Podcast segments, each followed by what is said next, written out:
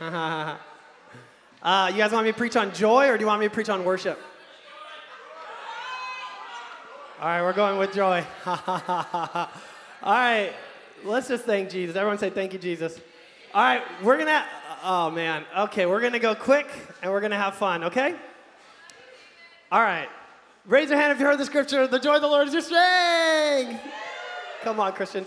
All right, so Nehemiah or Nehemiah, I don't know how you say it, what church you were raised in. I say Nehemiah. The guy who does the audio Bible says Nehemiah. So Nehemiah. Uh, verse or chapter 8 we're talking this is where that scripture comes from right the joy of the lord is your strength everyone say the joy, of the lord, is, my is my strength whose joy is it who's joyful the lord it's his joy where do we get the joy from it's his joy the joy of who is what okay check this out in Nehemiah 8, it's crazy when he says that. So, the, how many of you guys know that there's, oh man, there's so much in 20 minutes. Oh, gosh, okay. Nehemiah 8, they are repairing the wall of Jerusalem so the enemies can't get them, okay? Israel, God's people, been beat up all sides in captivity. Finally, kind of a remnant comes, and then their wall is completely torn down. They're the laughing stock of their enemies. Nehemiah gets all stoked in his heart and asks the, the king that he served if he could leave and go help repair the wall for his people. The king says, Yes, you can go help and repair it.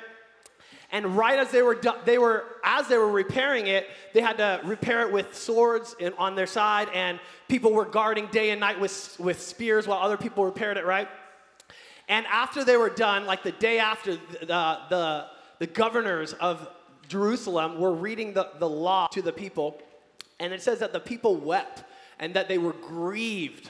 And the, and the governors told them, Do not grieve, for the joy of the Lord is your strength. And there's something about being people of God in the midst of a war. And there's something about when the enemy tries to come and take your joy, he can also take your strength. There's something, imagine being people of Israel, there's armies on all sides coming against you, and the, and the governor say, Do not grieve because the joy of the Lord is your strength. There's something about maintaining that place of inner joy, knowing that you need it for cur- to be courageous in this war that you're in. Does that make sense? I think the enemy loves to take our joy because, for one, it can feel like it's not necessary.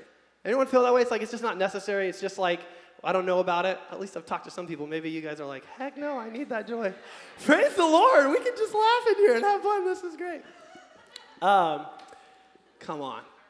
Yeah, it's, there's, okay, let's go to some notes. This is a lot. I'm still like, I've, I thought it was 5:45, so I told them just have them break up in groups. We'll just pray and, and go get out of here. But here we go.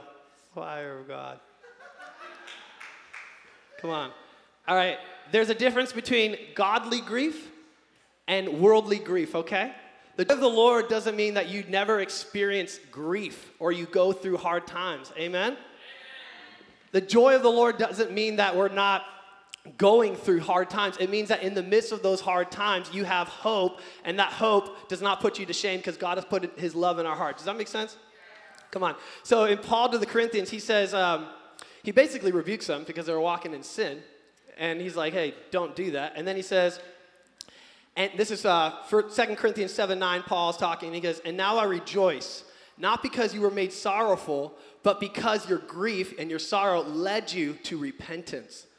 For you felt that grief and that sorrow that God had intended, and so were not harmed in any way by us. Godly grief and sorrow brings repentance that leads to salvation without regret, but worldly sorrow brings death. When you're carrying a weight that isn't from God, it leads to death. It leads you to taking your courage when actually you're called to be full of joy in order to fight and bring the kingdom of God. Does that make sense? There's a difference between just being downcast and being downcast because of something tragic. Does that make sense? If, if I walk out there and I see somebody get hurt by a car, that's tragic. I'm gonna have grief. Does that make sense? Worldly joy doesn't mean we just don't experience. Okay, you guys got this. There's, some, there's, a, there's a remnant of Christianity that thinks you can only experience joy or else you're, you know, it's like, no, joy is not God. God is, uh, God is God, and we experience joy from Him. Amen? I had a, I had a dream one time that um, in the dream, people were telling me that I wasn't being sympathetic to people who were going through hard times because I was joyful. They're like, you don't, you don't care about people who are going through hard times because of your joy. And they're offended by me. And they're like, you're so joyful, but you, you don't care about people who are going through hard times. And in the dream, I looked at them and I showed them my wrist. And, and not just in the dream, but physically, right here, I have a massive laceration from when I, before I knew Jesus, I was depressed. And I woke up in a hospital bed one night with lacerations, which are cuts all over. Like my, I had hacked my, my arm, okay? I had hacked my arm and I was depressed. And, and I told them in the dream, I said, I said, you don't know. yeah, I woke up in a hospital bed, stitches all over my arm. And I, I needed, I mean, look, I don't know if you guys can see it right there. but in the dream, I was telling these people, I said, you don't, you don't know. I said, You don't know. I was depressed and God saved me, and the joy of my salvation is my strength. You know, there's a balance between, is this making sense? Sorry, guys, I'm kind of jumbled. I'm still like,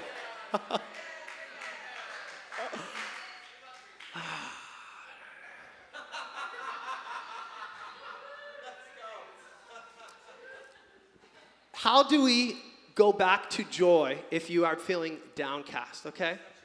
this how do you go back to this place if you're feeling like well i know uh, god is joyful he has joy for me but i just don't feel this right now what, what are some things we could do well the bible says that those who go out sowing carrying the seed of sowing those who sow in tears will come back reaping a harvest of joy okay so there's something you have to do with that you don't ignore it in fact you dive into that you don't ignore the stuff you're going through you dive into it and bring it to the lord because then you get his perspective and you get his hope and his joy. For the joy set before him, he endured the cross, scorning his, its shame. Does that make sense? Peter and the, the disciples, the apostles, were flogged in the Sanhedrin and sent out of the Sanhedrin after being put in jail. And it says that they left rejoicing. Rejoicing because they considered it all joy to be counted worthy to suffer disgrace and shame for the sake of the gospel. Isn't that crazy? Joy has nothing to do with your circumstances here on earth. It has something to do with your perspective of where you're going and, and what God says. Does that make sense? It's not just for the outgoing, like, extroverts. It's an inner bubble that bubbles up. Come on. Jesus. Jesus. Come on. The Bible says, Jesus said that when blessed are you when people hate you Anyone feel blessed when people hate you? I think some of us just need to get like, dude, like if people hate me, like it's okay, I'm blessed. Bless our people. Uh, some of us get really bitter when people hate us, you know, and it ruins our world. Anyways, Jesus is like, blessed, which means happy, by the way. These words mean happy. Happy are you when people hate you when they exclude you and insult you and reject your name as evil because of the Son of Man. And then it says, rejoice in that day and leap for joy. Everyone say, leap for joy. Because great is your reward in heaven, for that is how their ancestors treated the prophets. In Thessalonians, Paul literally says, Rejoice in the Lord always. Again, I say rejoice. Amen? Come on. Why, why do we rejoice? Why? Is it just so we can like please ourselves and feel happy and joyful? No, it's because we know He's good and we need that strength, and it's just a part of who He is, right? The Bible says that in His presence is the fullness of joy, and at His right hand are pleasures forevermore. It's just who He is. Amen? Thanks for bearing with me, guys. I feel all over the place today. Jesus. Thank you, God. Thank you, God. Thank you, Jesus. Thank you, Jesus. Come on.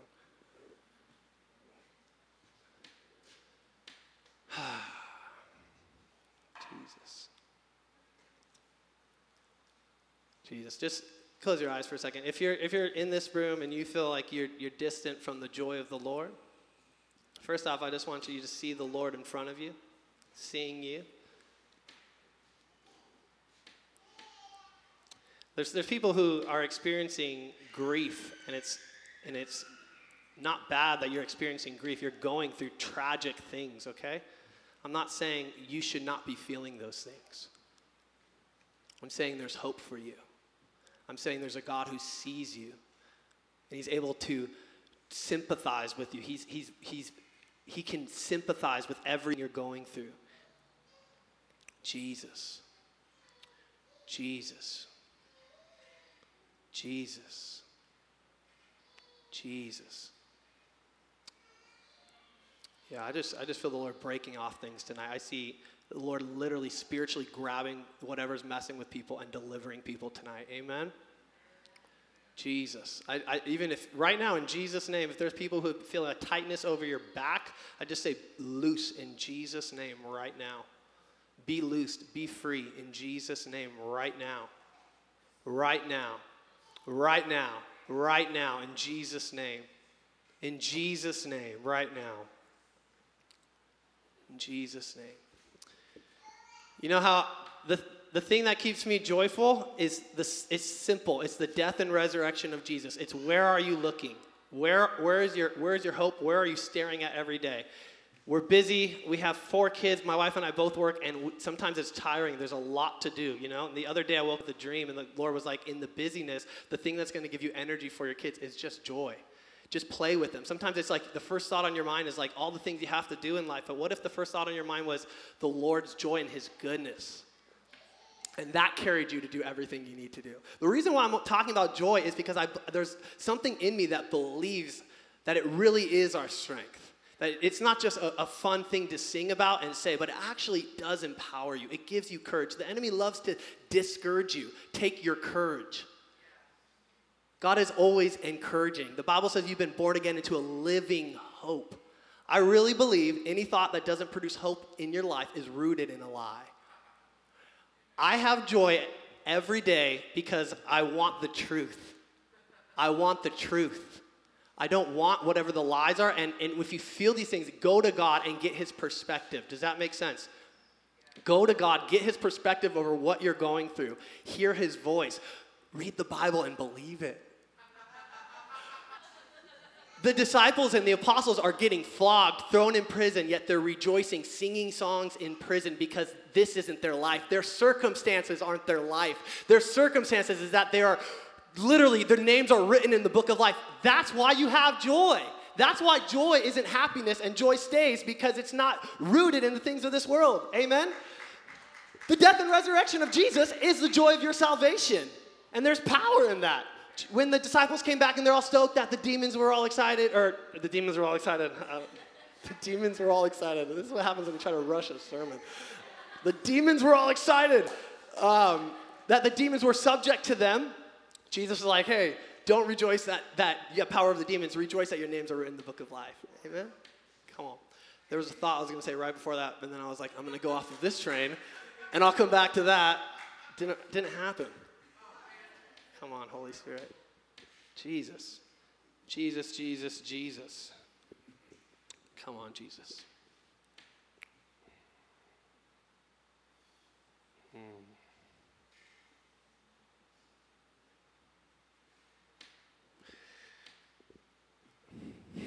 there, I have a friend named Kevin Dedmon, and um, how many how many of you know that there's there's people that call alcohol liquid courage?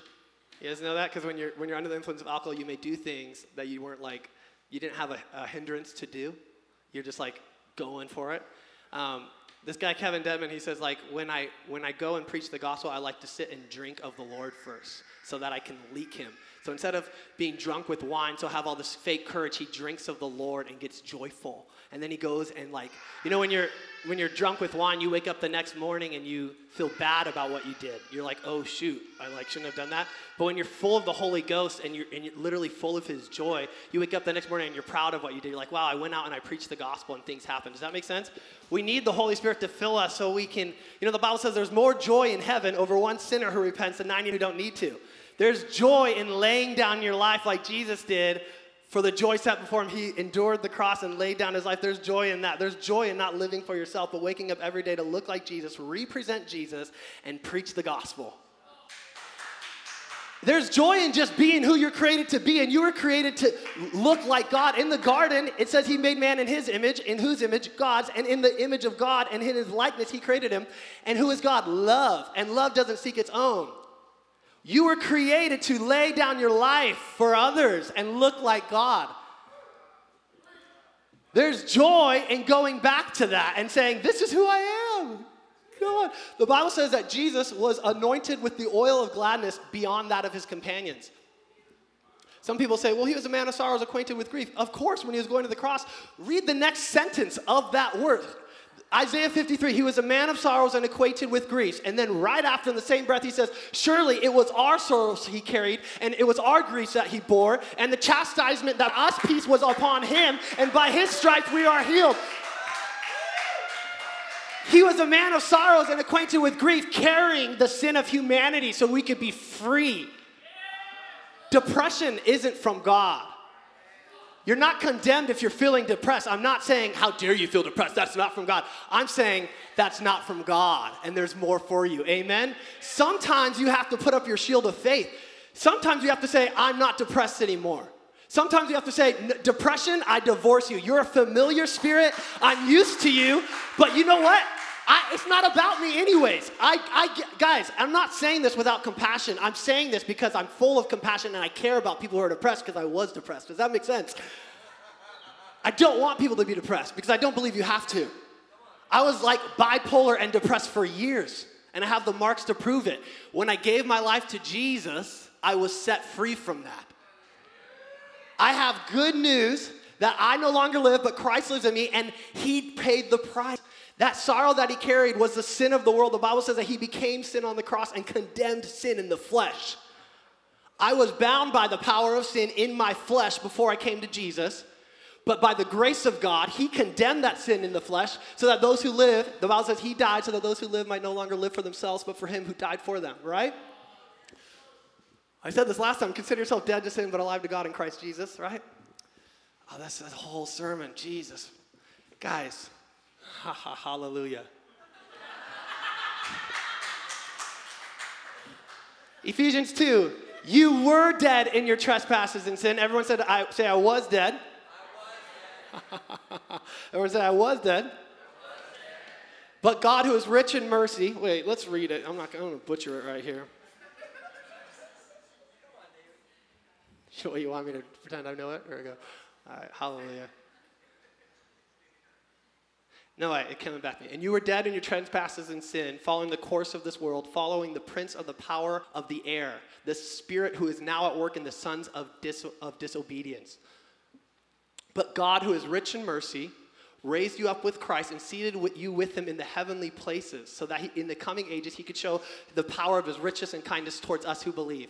Okay, you were dead in your trespasses and sins but God raised you up with Christ and seated you with him in the heavenly places. And the Bible says you were by nature a child of wrath. You were by nature children of wrath. We're getting into the gospel because I believe you can't have joy unless you believe the gospel, okay? It's hard to have joy if you still think you're a dirty sinner and you're always going to be sinning because you got guilt, shame, condemnation hovering over you forever. The Bible says there therefore now no condemnation for those who are in Christ Jesus. If you're in Christ Jesus, Christ Jesus is really holy and he, he, you're, you're a temple fit for a king. Not because of anything you've done or your own pride, but because you just said yes to him and his grace. He stands at the door knocking, you just said, Come in. That's it. The Bible says that your faith is credited to you as righteousness. He looks at you as righteous just because faith in his righteous son. It's good news. You don't have to try to be good anymore. You have to believe in Jesus and abide in him. Does that make sense? If you're going to try really hard to be good, try really hard at believing what Jesus did for you because you can't on your own strength, anyways. Believe what he did for you and let him in. Let him live through you. If I try every day to be like Jesus on my own strength, I'm going to fail. I tried for many years before I gave my life to him. But this is what we're talking about. The gospel is you get born again. You were by nature a child of wrath, by nature, because of what Adam did. Bible says that Jesus, Adam was a shadow of the one to come, and Jesus is the second Adam. Okay? Why? Because he lived a perfect life. It says, through the one man's transgression, all have sinned, but through the one man's perfection, all will be made holy. Does that make sense? Ah, the word born again means from above. That's why it says that you've been raised up and seated with him in the heavenly places. You have a new nature. Doing the right thing will come naturally for you when you abide in Jesus inside of you. Does that make sense? Yeah does. Come on. This is waking up every day and say, God, I'm a wicked person, sanctify me. This is God. I was washed, I was sanctified, and I'm still being saved, and I'm still being sanctified, but my sanctification isn't, I'm wicked, I need to go to holy. It was, I was wicked, I got baptized into your death and resurrection, and now I no longer live, but you live in me. Bible says that you must be holy in all your conduct, even as your Father in heaven is holy. How can you be holy if you're a wicked sinner? this is there's so much more I need to unpack right there. So much more. Lord, help me. Sorry, guys. There's just more there. Jesus. Jesus. Jesus. Thank you, God. Jesus. Is this making sense? The point is to believe what God says about you. Because when you believe a lie, it takes your hope, it takes your joy. Because it's not from what, what you're created for. Does that make sense? His yoke is easy, his burden is light. Doesn't mean you don't go through hard times.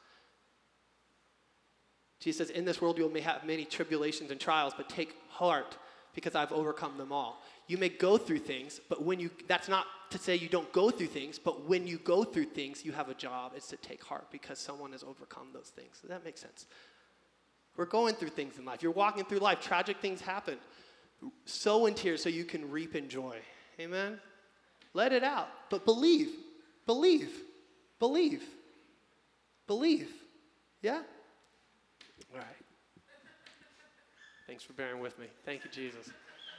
Come, Holy Spirit. God, we just love you. We love you, Jesus. This is all for you, Jesus.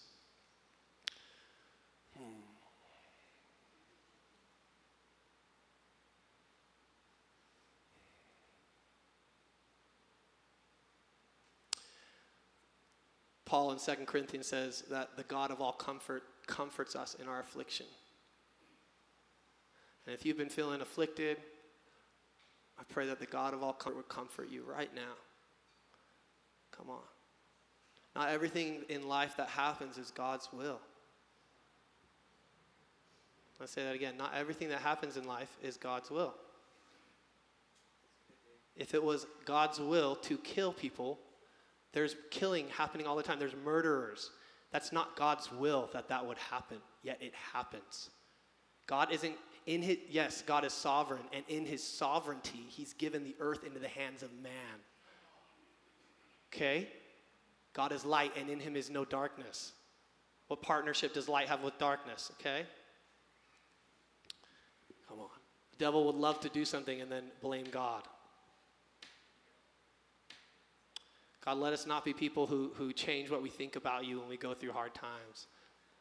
God, let us not be people who give up knowing that you're good. Hmm. and what you said. Jesus said, If you've seen me, you've seen the Father. The Bible says he is the visible image of the invisible God.